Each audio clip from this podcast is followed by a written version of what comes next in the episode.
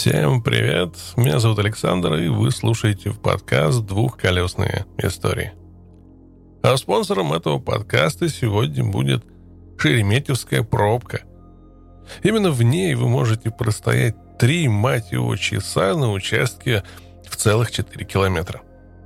Я вот никогда не думал, что мне захочется напялить на себя дождевик, но эта сраная пробка меня вынудила это сделать. Да, раньше на подобное расстояние, а ехать мне минуточку всего 12 километров, я даже не задумывался об этом переодевании. Тут ехать-то 10 минут. Но, увы, не в этой гребаной пробке. В общем, жду не дождусь зиму, может, про лыжи вспомню.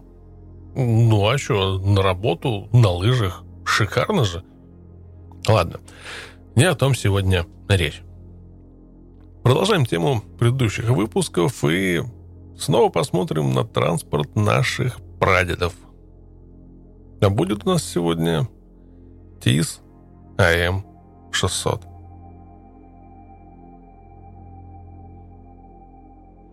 Это было в канун Великой Отечественной войны. Тогда, в мае 41-го, на одном из мотоциклетных кроссов под Москвой на старт вышли более 300 гонщиков. В их числе уже известный на тот момент, впоследствии ставший четырехкратным чемпионом страны Евгений Грингаут. Я уже рассказывал, как выглядели трассы мотокросса в те года. Для тех, кто пропустил, повторюсь. Сейчас трасса специально подготавливается и, как правило, закольцована. Тогда трассы просто проходили по пересеченной местности с минимальной подготовкой и прокладывались так, чтобы не мешать движению транспорта по основным нормальным человеческим дорогам. Протяженность такой трассы могла с легкостью достигать и 40, и 70, и 100 километров. Поля, леса, болота – все это совершенно спокойно могло присутствовать на маршруте. В тот день Евгений ехал, привстав на подножках, на третьей передаче и полном дросселе по ухабистому глиняному полю. Слышно было, что двигателю тяжело. Машина теряла скорость. Грингаут включил вторую, Обороты двигателя выросли, и мотоцикл, отбрасывая глиню, понес гонщика к речке. Брод.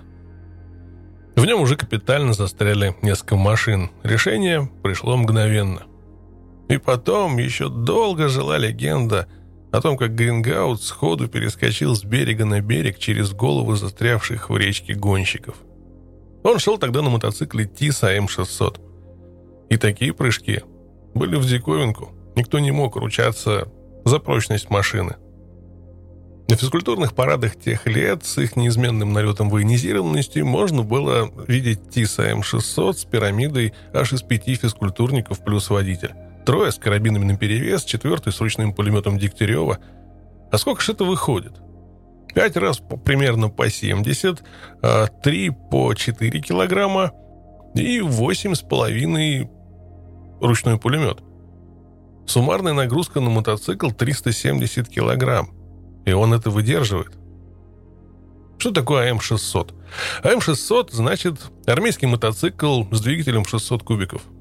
Сначала пробовали оснащать моточасти Красной Армии харьковскими 350-кубовыми мотоциклами ХМЗ, скопированными с цилиндровых Харлеев, но завод в Харькове был невелик и должного качества, увы, обеспечить не мог – их производство решили передать в Таганрог на инструментальный завод ТИС. Он тогда выпускал тиски, трубы-расширители, запасные части к тракторам, буферные стаканы для железнодорожных вагонов. Мотоциклетное производство требовало немного более высокой культуры производства, другого оборудования, а главное – технологической конструкции изделия. Первоначально строившийся в Москве велосипедный завод задумывался как предприятие по выпуску не только велосипедов по образцу одной из английских моделей БСА, но и, собственно, самих мотоциклов БСА. Образцы были приобретены, мотоциклетный отдел найти раздеталировал образец машины, делал рабочие чертежи, переводил дюймовые размеры и допуски в метрические, проводил металлографический анализ деталей, нащупывал марки стали и чугунов, угадывая их термообработку и решая тем самым все технологические головоломки. И попутно, насколько могли, изменяли, пусть в мелочах, английскую конструкцию. Во всяком случае, вместо кованой балки, объединенной с рулевой головкой, применили сварную треугольную фермочку из труб, и седло сделали совершенно другим, не как у БСА, Рукоятки управления сцеплением и тормозом применили так называемого немецкого типа, как на предыдущем Красном Октябре, а в остальном машина оставалась типично английской. И тормозная педаль под левой ногой, и кикстартер справа. И, конечно же, никаких эмблем БСА и никаких трех скрещенных ружей. Так рождалась техническая документация на АМ-600. Какой завод его должен был делать в начале 30-х, было еще не совсем ясно, поэтому машину именовали просто АМ-600. Московский завод «Велострой» должен был начать выпуск советского БСА с 1931 года. Сначала даже цифру называли, примерно 2000 мотоциклов в год. Немалое количество для нашей страны в конце первой пятилетки, но дело затягивалось, не все начинания оканчивались победными рапортами, и Таганродский инструментальный завод ТИС имени Сталина не стал делать навязанную ему харьковскую модель, а «Велострой» был еще не готов. Да и у него были свои трудности с освоением велосипедного производства – Время шло, и наркотяжпром в 1935 году принял решение выпускать советский двойник БСА на ТИЗе. Одновременно в Польше военные загорелись любовью к той же самой модели БСА. Конструктор Рудовский в большей степени отошел от иностранного прототипа, но общая конструкция и сходство во многих деталях красноречиво намекали на происхождение этого мотоцикла. Производство польской модели «Сокол» э, началось в 1935 На ТИЗе Первые три мотоцикла удалось э, собрать тоже к 1 мая 1935 года. За ним последовала промышленная партия АМ-600. Э, любопытно, что экземпляр номер 7 был закреплен за Михаилом Жламбинским, заводским обкатчиком. Он ездил на нем на работу, по личным делам, на отдых за город, и все важнейшие детали его ТИЗа были опломбированными, и испытатель обязался наездить на нем 10 тысяч километров, тщательно фиксируя все мелкие дефекты. Довольно быстро и в немалой степени благодаря высокой технологической культуре производства мотоциклы TIS AM600 обрели репутацию очень надежных и долговечных машин. Более того, это были самые мощные в стране мотоциклы. У PMZ A750 двигатель развивал 15 лошадей, у L300 и H7 не более 6,5, а AM600 все 16. Для многих мотоциклистов эта машина стала желанной, но, к сожалению, недоступной. Большую часть завод отгружал в Красной армии. Мотоцикл был оборудован нижнеклапанным двигателем в весьма умеренной форсировке. Он допускал движение на низшей передаче с минимальной скоростью в 13 км в час. Двигатель работал очень мягко, переваривал бензин с октановым числом 66 и его устраивал в качестве смазки Автол-8 летом или Автол-6 зимой. Невысокое качество масла, отсутствие в системе смазки фильтра, был только маслоотстойник, требовали частой смены масла через примерно каждую тысячу километров. С правой стороны картера TIS AM600 э, выступает фигурная маслозаливная горловина с э, щупом-указателем. Рядом головка игольчатого клапана. Поворачивая его, можно было изменять количество масла, поступающего к маслонасосу.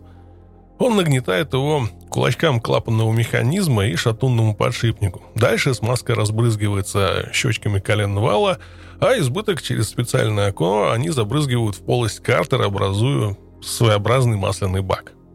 Коленчатый вал на ТИС АМ-600 был сделан разборным. Шатунная шейка соединялась с его щечками через шпонки, врезанные в ее конические хвостовики. Такое решение весьма сильно облегчало ремонт кривошипа. С правой стороны двигателя под стампованным кожухом длинные трубчатые регулировочные гайки, помещенные между клапаном и грибовидным толкателем. При снятом кожухе сразу бросаются в глаза конические клапаны пружины. Фирма БСА в конце 20-х начала выпуск мотоциклов с цилиндром, наклоненным вперед. Такое решение для 600-кубового мотора было продиктовано тем, что его верхнеклапанная модификация, унифицированная с нижней клапанной по картеру и ходу поршню, получалась чересчур высокой, и ее голова буквально упиралась макушкой в бензобак. Модели с наклонным, косо расположенным цилиндром в Англии получили прозвище «Слоупер», а у нас их ласково обзывали «косулей». Для производства на ТИЗе выбрали нижнеклапанную косулю, более простую и дешевую в производстве, с чугунным цилиндром, алюминиевой головой, поршнем и картером. В интересах надежности зажигания на БСА и ТИЗе было от магнета, а генератор, э, реле и аккумулятор, не связанные с ними электрически, обслуживали только системы освещения и сигнализации. Длинноходный двигатель ТИС АМ600 развивал неплохой для своего класса крутящий момент и имел хорошие тяговые показатели – но не забудем об обратной стороне медали. Запуск одноцилиндрового 600-кубового мотора кикстартером требовал определенной силы от мотоциклиста, и, несмотря на невысокую степень сжатия, в конструкцию клапанного механизма конструкторы ввели декомпрессор. Он действовал от монетки, такого небольшого рычажка на руле, и приподнимал выпускной клапан. По тяговым возможностям TIS AM600 мог работать в паре с боковым прицепом, но скоростные данные в этом случае были весьма невысоки. Для такого случая приходилось увеличивать передаточное число главной передачи. Среди довоенных отечественных мотоциклов модель АМ-600 являлась первой, которая имела четырехступенчатую коробку передач. Правда, передачи переключались все еще по старинке, рычагом, а не педалью. Коробка передач монтировалась отдельно от двигателя, хотя в середине 30-х годов блок мотора уже начали получать распространение. Крутящий момент от двигателя на коробку передач и от нее на заднее колесо передавали цепи, причем они не были заключены в герметичные кожухи с масляной ванной. Еще М600 интересен тем, что стал первым отечественным мотоциклом с взаимозаменяемыми колесами. Более того, с него началось распространение прямобортных шин, одновременно с ПМЗ А750. Но в середине 30-х годов по дорогам страны все еще ездило немало машин с клинчерными покрышками. Очень любопытную конструкцию представляла собой рама – она собиралась на болтах из 13 трубчатых элементов. Это было очень удобно для ремонта в полевых условиях, когда требовалось выправить поврежденную раму. Во всяком случае, в годы войны эта особенность оказывалась весьма полезной. Надо заметить, что болтовые соединения все же требовали внимания, в противном случае рама расшатывалась, и мотоцикл плохо держал заданное направление. Однако при внимании к ней дуплексная рама Тиза была весьма жесткой, и, повторяю, мотоцикл мог эксплуатироваться даже с коляской – АМ-600 должен был стать рабочей лошадью, главным образом на военной службе. Поэтому окрашивали машины в неяркие цвета, а декоративного хромирования избегали совсем. Выпускная труба и оригинальной формы глушитель типа рыбьего хвоста также не хромировались. На военных парадах 30-х годов нередко можно было видеть э, множество военных мотоциклистов на тизах, одиночках, с ручным пулеметом, установленным на рулях. Вести из него огонь на ходу было невозможно, а спешившись, водитель не успевал быстро демонтировать оружие и изготовиться к стрельбе, поэтому это был только демонстрационный образец. Мотоциклы ТИС АМ-600 считались в довоенный период нашего мотоциклетного спорта лучшими. Ряд гонщиков на их базе построили спортивные машины собственной конструкции. Все они отталкивались от верхнеклапанной косули БСА. Привод клапанов у всех был толкающий штангами – Ленинградец Манзин применил верхнеклапанную головку со шпилечными пружинами, а его земляк Зотов – верхнеклапанную с четырьмя клапанами на цилиндр. Эти машины могли развивать скорость до 125 км в час, но, будучи кустарными конструкциями, нуждались в доводке. Наиболее удачливыми среди них был инструментальщик ТИЗа Шумилкин. Прежде чем вывести на старт свой ТИЗ «Комета-1», он экспериментировал почти три года – он изготовил на базе двигателя TIS AM600 новый мотор с рабочим объемом в 500 кубиков. Его особенности – это верхнеклапанная головка со шпилечными пружинами, новые кулачки распределительного механизма с расширенными фазами газораспределения, отлитый из электрона поршень, э, система смазки с сухим картером.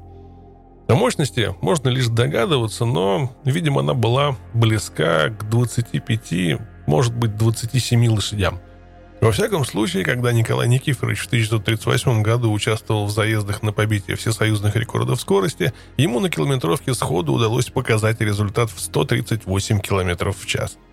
На следующий год Шумилкин начал эксперименты с нагнетателем и в октябре 1939 достиг скорости в 157 км в час. Руководство ТИЗа первоначально отнеслось скептически к опытам Шумилкина, но уже в 1937-м завод начал работу над верхнеклапанным вариантом АМ-600 – эта машина, выставленная в 1938 году на чемпионат СССР, не показала хороших результатов, и главный конструктор Каганов пошел на создание полностью новой спортивной машины по типу английского Нортон 30. Такой мотоцикл, он назывался ТИС-6, класса 500 кубиков, осенью 1939-го был выставлен на рекордные заезды, и заводской гонщик Потанин на километровке сходу показал скорость в 159 км в час – Дальнейшей работы по развитию конструкции TSM-600, увы, завод не вел. Он спроектировал и испытал новую модель для армии, двухцилиндровую БН-1200, развивавшую мощность 32 лошади. А надвигавшаяся война заставила сосредоточить все усилия на увеличение выпуска модели АМ-600. Когда грянула война и фронт стал приближаться к Таганрогу, ТИС эвакуировался в Тюмень. Там производство мотоциклов продолжилось до 1943 года. К тому времени заводы в Ирбите и Горьком уже изготавливали более совершенную машину М-72, и иметь параллельно с ней в частях мотоцикла образца 30 года едва ли было оправдано. Часть персонала оборудования бывшего ТИЗа вскоре было переброшено на завод «Красное Этно» в Горьком для увеличения выпуска М-72, а после освобождения Таганрога в корпусах, которые занимал прежде ТИЗ, обосновался Таганрогский комбайновый завод. К сожалению, не сохранились данные, сколько мотоциклов сумел выпустить ТИЗ за 10 лет в Таганроге и Тюмени, а мотоциклы ТИЗ АМ-600 оставались довольно живучими – в Москве, Челябинске, Таллине сохранились экземпляры этой весьма любопытной модели, и один из них находится в коллекции Политехнического музея в Москве. Вот такая интересная история, друзья. Были в нашей памяти и Харлеи, и БМВ с ДКВ. Нашлось место и для БСА. Кстати, кто не знал, БСА — это сокращение от э, Birmingham Small Arms, ну или по-русски Бирмингемская компания легкого оружия. Фирма закончила свой путь в 1973-м, ибо после Второй мировой войны весьма плохо управляла своим бизнесом и не помогла ей организованная правительством спасательная операция. Все это привело к поглощению остатков концерна, который неплохо производил и моторы, и оружие, и автомобили, и много чего еще. Сначала одной фирмой, потом второй, потом третий. В итоге в бесконечных вот этих передачах прав права на бренд, если мне память не изменяет, были выкуплены и ныне принадлежат индусам, которые реанимируют на ее базе и Яву, и что-то еще. И, по-моему, даже какие-то скутеры производят. Как-то так. Ну что ж, настало время для вечернего Томпсона. Усаживайтесь поудобнее. Наливайте вкусного. Да-да, окунь, вкусного. Садись, налей и слушай. Мотор от тебя никуда не денется. Потрать полчаса с пользой. Итак, усаживайтесь поудобнее, наливайте вкусного. Вечерний Томпсон.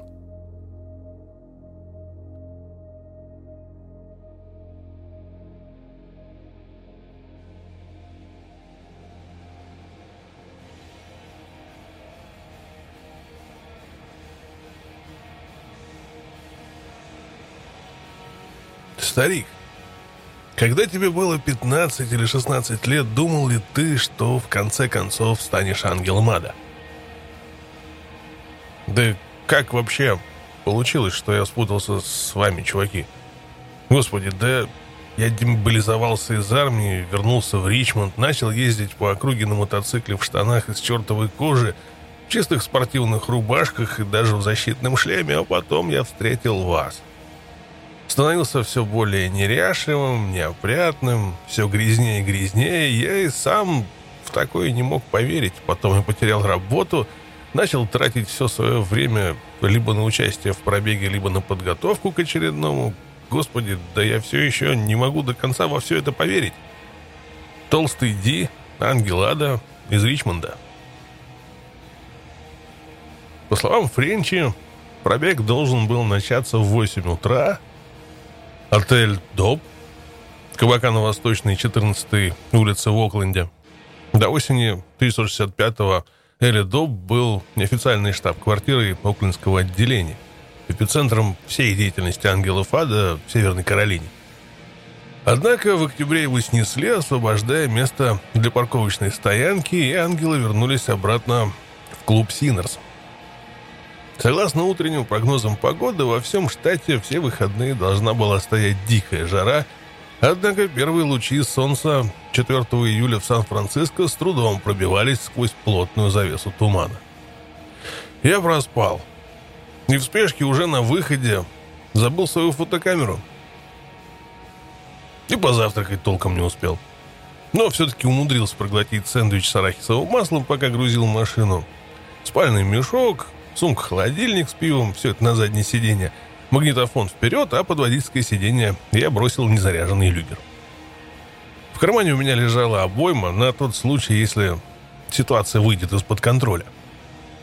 Удостоверение в прессе – отличная штука, и его попросту необходимо иметь при себе. Когда начинаются беспорядки, пистолет – твой лучший пропуск, обеспечивающий тебе безопасный проход куда угодно.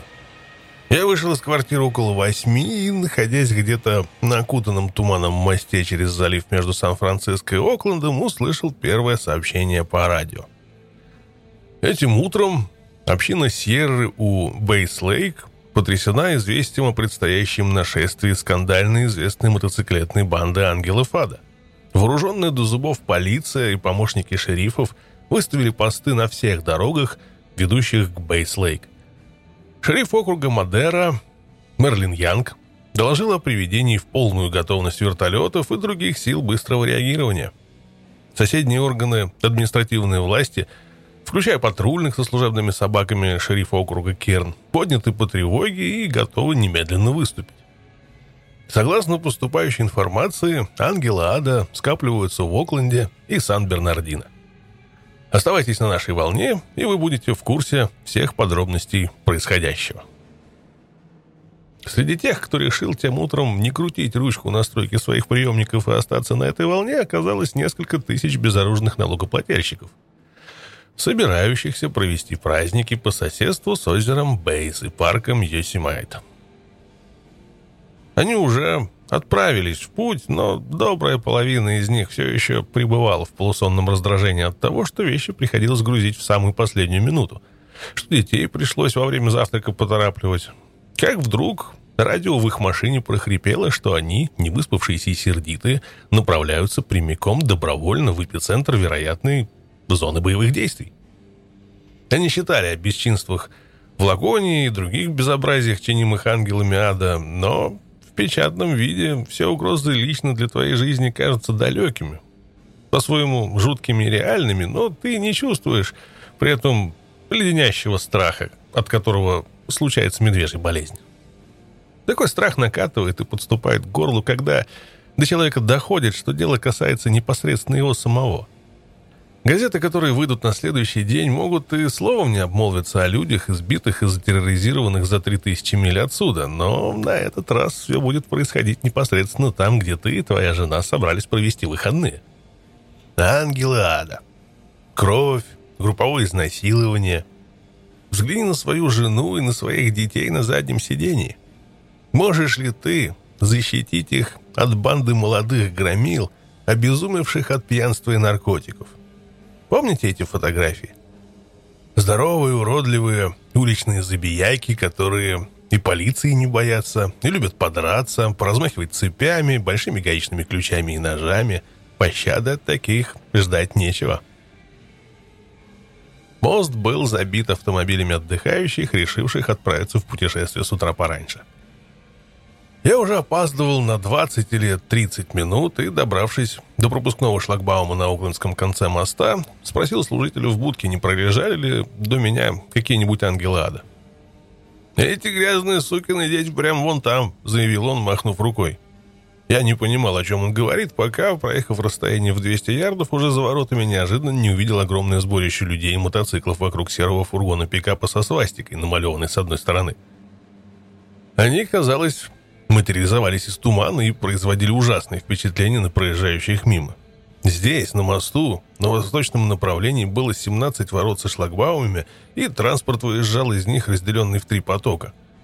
Каждый с огромным трудом отвоевывал себе место на коротком скоростном участке пути между площадкой, где взимали прату за проезд, и разграничительными полосами движения за полмили от нее – этот отрезок опасен и в погожий день, но в тумане, да еще и в праздничное утро с таким ужасающим спектаклем, неожиданно разыгравшимся на дороге, свалка могла получиться похуже, чем обычно. Вокруг меня со всех сторон раздавались гудки, машины сворачивали в сторону и замедляли ход, головы автоматически поворачивались направо. Все напоминало транспортную неразбериху, которая обычно творится вместо серьезной аварии. Многие водители проезжали тем утром совершенно не туда, куда нужно было. Они рвали и метали, слишком долго наблюдая монстроидные ралли, о котором, если они слушали свое радио, их предупредили буквально за несколько секунд до начала всей вот этой каши. И вот сейчас эта угроза предстала перед них глазами в виде вонючей татуированной плоти. Именно угроза. Угроза с большой буквы. Я подъехал достаточно близко, чтобы разобраться, что к чему. Передо мной было цыганское жулье. Около двадцати из них толпилось вокруг фургона, поджидая опоздавших. Они не обращали никакого внимания на проезжавшие мимо машины, но лишь одного их явления народу было достаточно, чтобы все крепко призадумались. За исключением цветов, они выглядели в точности, как любая другая банда ангелов ада. Длинные волосы, бороды, черные жилеты без рукавов и неизменно низко осевшие мотоциклы. Многие со спальными мешками, перекинутыми через рули, и девицами, лениво сидящими на маленьких задних сиденьях. Я добрался до Эридоп в 8.15. Парковка была забита байками. Я остановился у закусочной в центре Окленда, чтобы пополнить свои запасы кофе, а отверженные за это время успели сделать перекличку. Когда я подъехал к ним, оказалось, что именно за счет цыганского жулья выросла толпа на парковке Элидоп. Группа из 50 или 60 ангелов уже отправилась в Бейс-Лейк. Я представился им, сделал вид, что меня больше не существует, или, как говорится, прикинулся тумбочкой. Пронесся слух, что в любом случае, хочешь не хочешь, а пробег будет черепопроломный. И идея иметь на буксире писателя никого не вдохновляла. Понять парней вообще-то было возможно. Но, во-первых, я не просил Жулье приглашать меня на пробег, во-вторых, я не думал, что они станут цепляться ко мне, если считают, что я выступаю вместе с ангелами. Бак, огромный индеец на багряном Харлее, позже сказал мне, что они приняли меня за легавого. Враждебность по отношению ко мне все-таки здорово чувствовалась, но открыто они ее не демонстрировали. Я решил оставаться с Жульем, пока они не отправились в путь, а потом попытаться присоединиться к остальным ангелам. Они опережали нас на несколько минут, и я знал, что особо разогнаться не смогут они из-за ограничения скорости – Небольшая компания ангелов, пытавшаяся догнать основную колонну, то и дело своем проносится через поток машин на скорости 85 или 90, занимая все три полосы фривея или, если нет другого выхода, мчится прямо по разделительной полосе. Они прекрасно знают, что все легавые окаменели впереди, наблюдая за основной группой. Но когда отверженные двигаются все вместе под бдительным оком дорожного патруля, они законопослушны и скорости не превышают. Их строй и соблюдение дистанции могут дать 100 очков вперед любой автоколонне армии США. Почти весь год ангелы Ада вели себя довольно спокойно. Дома, на собственной территории, они стараются придерживаться вынужденного мирного сосуществования с местной полицией. Но летом, почти каждый уикенд, одно из полудюжины отделений решает оторваться само по себе, и 20 или 30 здоровых лбов с ревом обязательно промчиться по дорогам к какому-нибудь маленькому городку, где полицейских раз-два и обчелся. Им не западло свалиться, как банда пиратов на голову какому-нибудь незадачливому владельцу кабака, чье единственное утешение – стремительно взлетевший доход от продажи пива. Но этот доход может в любой момент превратиться в чистый пшик в результате тотального уничтожения недвижимости хозяина. Если повезет, дело ограничится несколькими драками, разбитыми стаканами или шумными публичными секс-ралли, включающими в себя все, от демонстрации гениталий до гэнгбэнга, хорового пистона и где-нибудь в одной из кабинок. Сводки о таких отдельных налетах часто попадают в новости. Но только когда речь идет о двух главных пробегах. День труда и 4 июля газетные заголовки прорывают как плотину – и все силы ада словно срываются с цепи. По крайней мере, дважды в год отверженные со всех частей штата собираются где-нибудь в Калифорнии и устраивают самый супер выдающийся и крышесносный загул с запоем. Пробег. Это не просто гонка по дорогам. В его программу включено множество вещей, к которым ангелы относятся очень трепетно. Вечеринка, выставка техники, демонстрация братства и солидарности. Никогда не знаешь, сколько ангелов соберется, пока не попадешь на большой пробег. Одни дали дуба, другие выпали из тусовки. Третьи попали за решетку, а здесь всегда встречаются новые парни, которые присоединились к клубу. Поэтому пробеги так важны. Ты выясняешь, кто на нашей стороне. Такой сильный лидер, как Баргер, должен поддерживать довольно строгую дисциплину, необходимую для того, чтобы огромная по численности группа ангелов добралась до цели пробега без потерь. Неприятности могут настичь их где угодно. Ангелы стараются не допустить возникновения серьезных проблем, но они просто тащатся во время пробега от одного только вида разбегающихся в ужасе озлобленных граждан. Это, пожалуй, главный прикол всего мероприятия. Конечно, они легко бы добрались и до Бэй-Эри или до Бейс-Лейк, если бы захотели, скажем, путешествовать инкогнито на Фордах и Шевроле, приодевшись как степенные цивилы, собравшиеся гульнуть по случаю уикенда. Но об этом речи быть не может. Они наряжаются в свою одежду для вечеринок, и их живописный вид не бросается в глаза разве что безнадежно слепому. Люди уже изначально настроены против нас, потому что мы ангелы ада», — объяснял Зора. «Вот почему мы так любим действовать им на нервы. Так или иначе, они выходят из себя, вот и все дела. Они ненавидят все, что не соответствует их собственному образу жизни. Каждый, кто когда-либо видел ангелов во время пробега, согласится с тем, что местные калифорнийцы действительно отвергают этот спектакль как не соответствующий их образу жизни. Все действо напоминает человеческий зоопарк на колесах. Аутло обычно появление которого при свете дня уже наводит лютый шухер в потоке машин, прибудет на пробег с бородой, окрашенный в зеленый или ярко-красный цвет. Его глаза спрячутся за оранжевыми защитными очками, а в носу будет красоваться медное кольцо. Другие носят плащи и головные повязки индейцев Апача, громаднейшие солнечные очки, рогатые прусские шлемы — Серьги, каски вермахта, германские железные кресты – все это является неотъемлемой частью униформы, так же, как и замасленные заскорузлые левайсы, жилеты без рукавов, распрекрасные тату, мать, Долли, Гитлер, Джек-потрошитель, свастики, кинжалы, черепа, ЛСД, любовь, насилие и непременная символика ангелов ада. Многие украшают себя и другими, более эзотерическими рисунками – это символы, числа, буквы, загадочные девизы. Лишь некоторые из них могут быть понятны непосвященным людям. Такая непонятка существует до тех пор, пока Аутло не начинают болтать с журналистами. Среди первых расшифрованных символов оказалось число 13. Человек, отмеченный этой цифрой, оказывается большим любителем косяков. Такая нашивка встречается так же часто, как и значок 1%.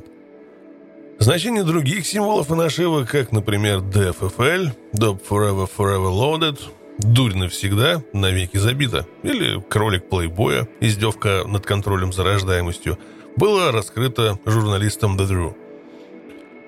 То же издание поведало миру тайну разноцветных крыльев пилотов. Красные крылья означают, что их носитель имел сношение с менструирующей женщиной.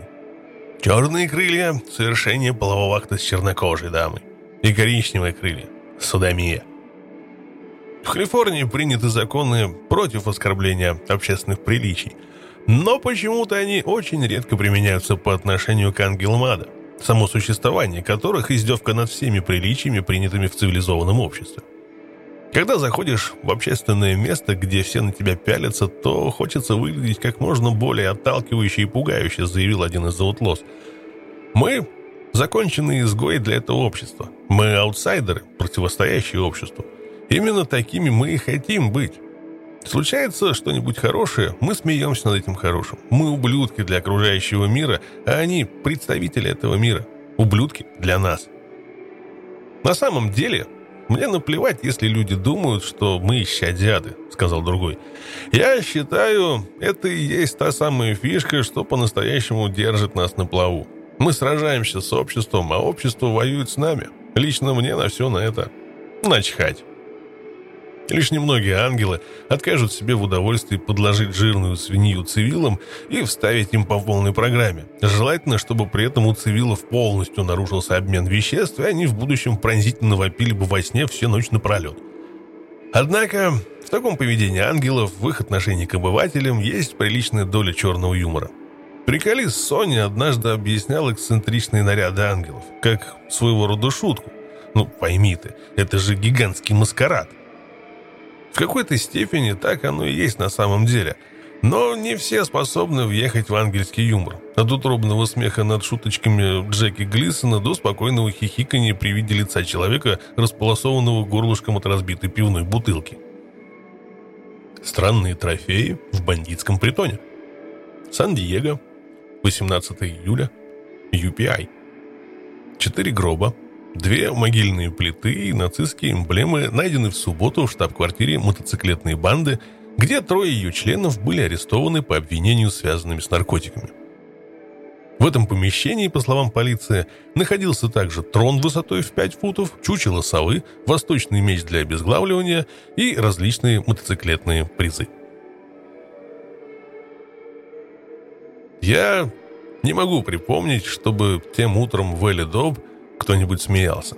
Опоздавшие ангелы продолжали пребывать, и они предпочитали прибиться к любой разношерстной толпе, чем отправиться в Бейслейк в одиночку. Время от времени кто-нибудь нарезал круги по парковке, остальные сидели на земле на корточках, проверяя напоследок карбюраторы, а те, кому нечего было делать, спокойно стояли рядом со своими мотоциклами, курили сигареты или обхлебывали пиво из банок, передавая их по кругу. Билл, президент Жулья, всерьез и надолго погрузился в изучение дорожной карты вместе с Грязным Эдом, президентом отделения ангелов ада из Хейворда. Хач, вице-президент Жулья и их главный оратор стоял с двумя ангелами рядом с моей машиной и слушал последние известия. «Старик, да этих мамочек там окончательно переклинило», — промолвил один из ангелов. «Я все же надеюсь, что они не попрячут своих девок по чердакам и подвалам. Окончательно стало ясно, что срочные службы реагирования копов с собаками ждут не дождутся их появления, что, собственно, и подтверждали радиосводки. Поэтому в составе участников пробега произошли существенные изменения. Многие из тех, кто обычно брал с собой своих старушек, оставили девушек дома, учитывая возможность серьезного столкновения с представителями закона. Ведь нет ничего хорошего, если ты один сидишь запертым в тюряге провинциального городка, а если еще и женщина твоя или подружка, вместо того, чтобы вернуться домой и вызвать адвокатов и поручителей, загремит в ту же тюрягу, считай, получится двойная подстава.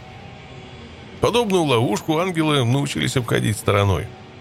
Когда я обнаружил, что такие зубры отрыва, как Сонни, Терри, Тайни, Томми и Зора приехали без своих женщин, то сразу понял, что отверженные готовятся к настоящим неприятностям. Но вместо того, чтобы попытаться избежать их, как бывало частенько в прошлом, на этот раз они были исполнены решимости встретиться с трудностями ангельской жизни с города поднятой головой. «Не то чтобы нам так уж приспичило посетить Бейслейк», — поведал мне Баргер, «но, учитывая всю эту газетную шумиху и бред, который они несут по радио о том, что нам уготован теплый прием, отступать нам некуда. Да и позорно бежать мы уже не можем». Как раз этот пробег и должен состояться во что бы то ни стало, иначе они никогда не оставят нас в покое. Мы не хотим неприятностей, но так пути Господни неисповедимые, ни у кого не повернется язык сказать, что мы дезертировали. Подобные разговоры слышались по всей парковочной стоянке, когда бившая тревогу радио в половине девятого утра неожиданно разродилась рок-н-ролльной песней, которая называлась «Наш собственный мир».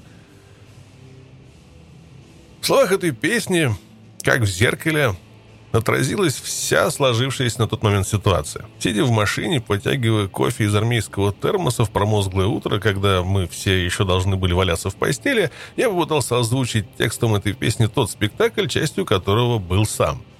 На первый взгляд казалось, что это напоминает еще одну подростковую пустую мечту с добротным свингующим битом. Наш собственный мир. А затем, дорогой Иисус, меня осенило – я оказался прямо в его центре, со стаей справедливых чуваков, существование которых никто не может отрицать. Причудливые непотопляемые обломки на гребне поднимающегося прилива. Гиганты-бопперы, дикари, отверженные мотоциклисты. Меня охватило чувство, что в любой момент может появиться режиссер, размахивая дощечкой с надписью «Снято» или «Мотор». Все происходящее выглядело слишком странным, чтобы быть реальностью. В мирное субботнее утро в Окленде напротив унылого, оформленного в турецком стиле бара, собралось это эксцентричное взрывоопасное человеческое отребие с нашивками ангелов ада и цыганское жулье, и сейчас они были озабочены тем, чтобы сорваться на свой ежегодный пикник в День независимости. Монстроидные ралли слишком отстойные для Голливуда, грубая пародия на мелодраматичные сцены Crazy Cool, которые уже сделали знаменитым Брандо. А пока сам факт проведения акции подтверждали Time, Newsweek, The New York Times, хоть это, по крайней мере, было реальностью.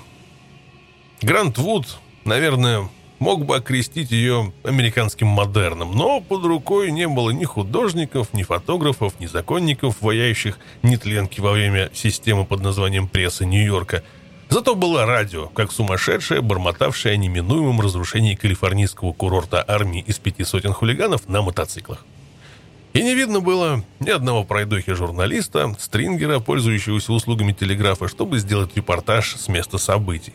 Как только все закончится, пресса ознакомится с происшедшим из уст полиции по телефону, что кажется нелепым в свете заранее раздутого ими же Publicity ангелов.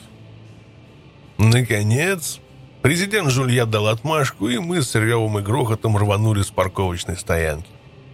Ведущие байки выехали из общего строя на улицу, за ними последовали другие, в реве моторов их хоролеев слышалась радость и торжество.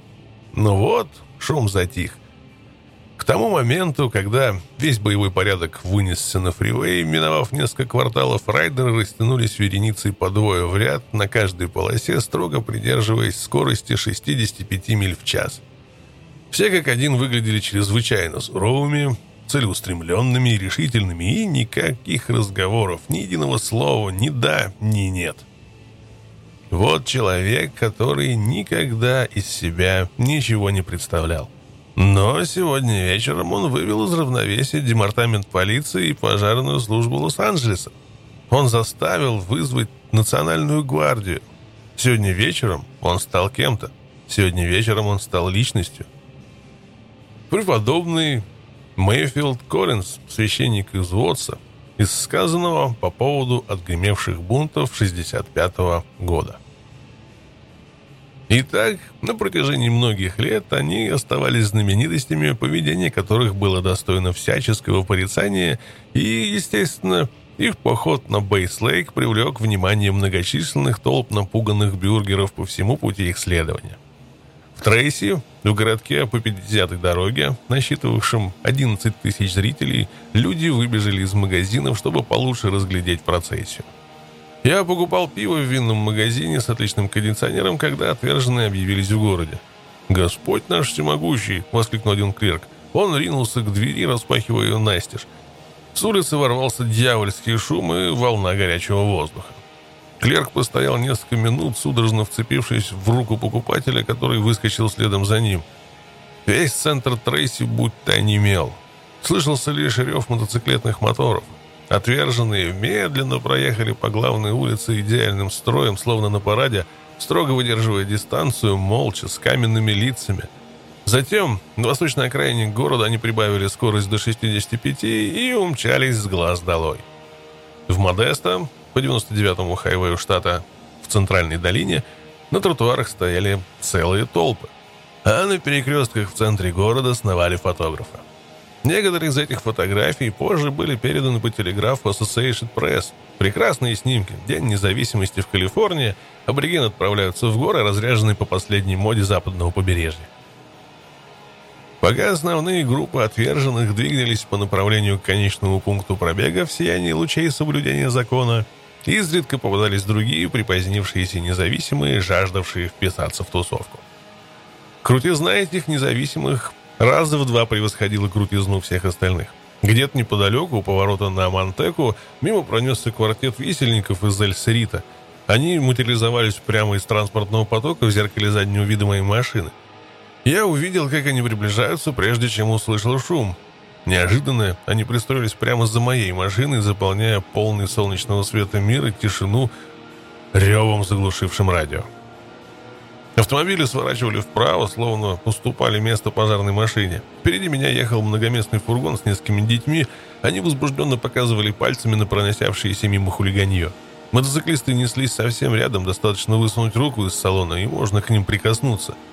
Общий поток машин сбавил скорость, байки промчались так быстро, что кто-то подумал, что над ними прожужжал невысоко летящий кукурузник.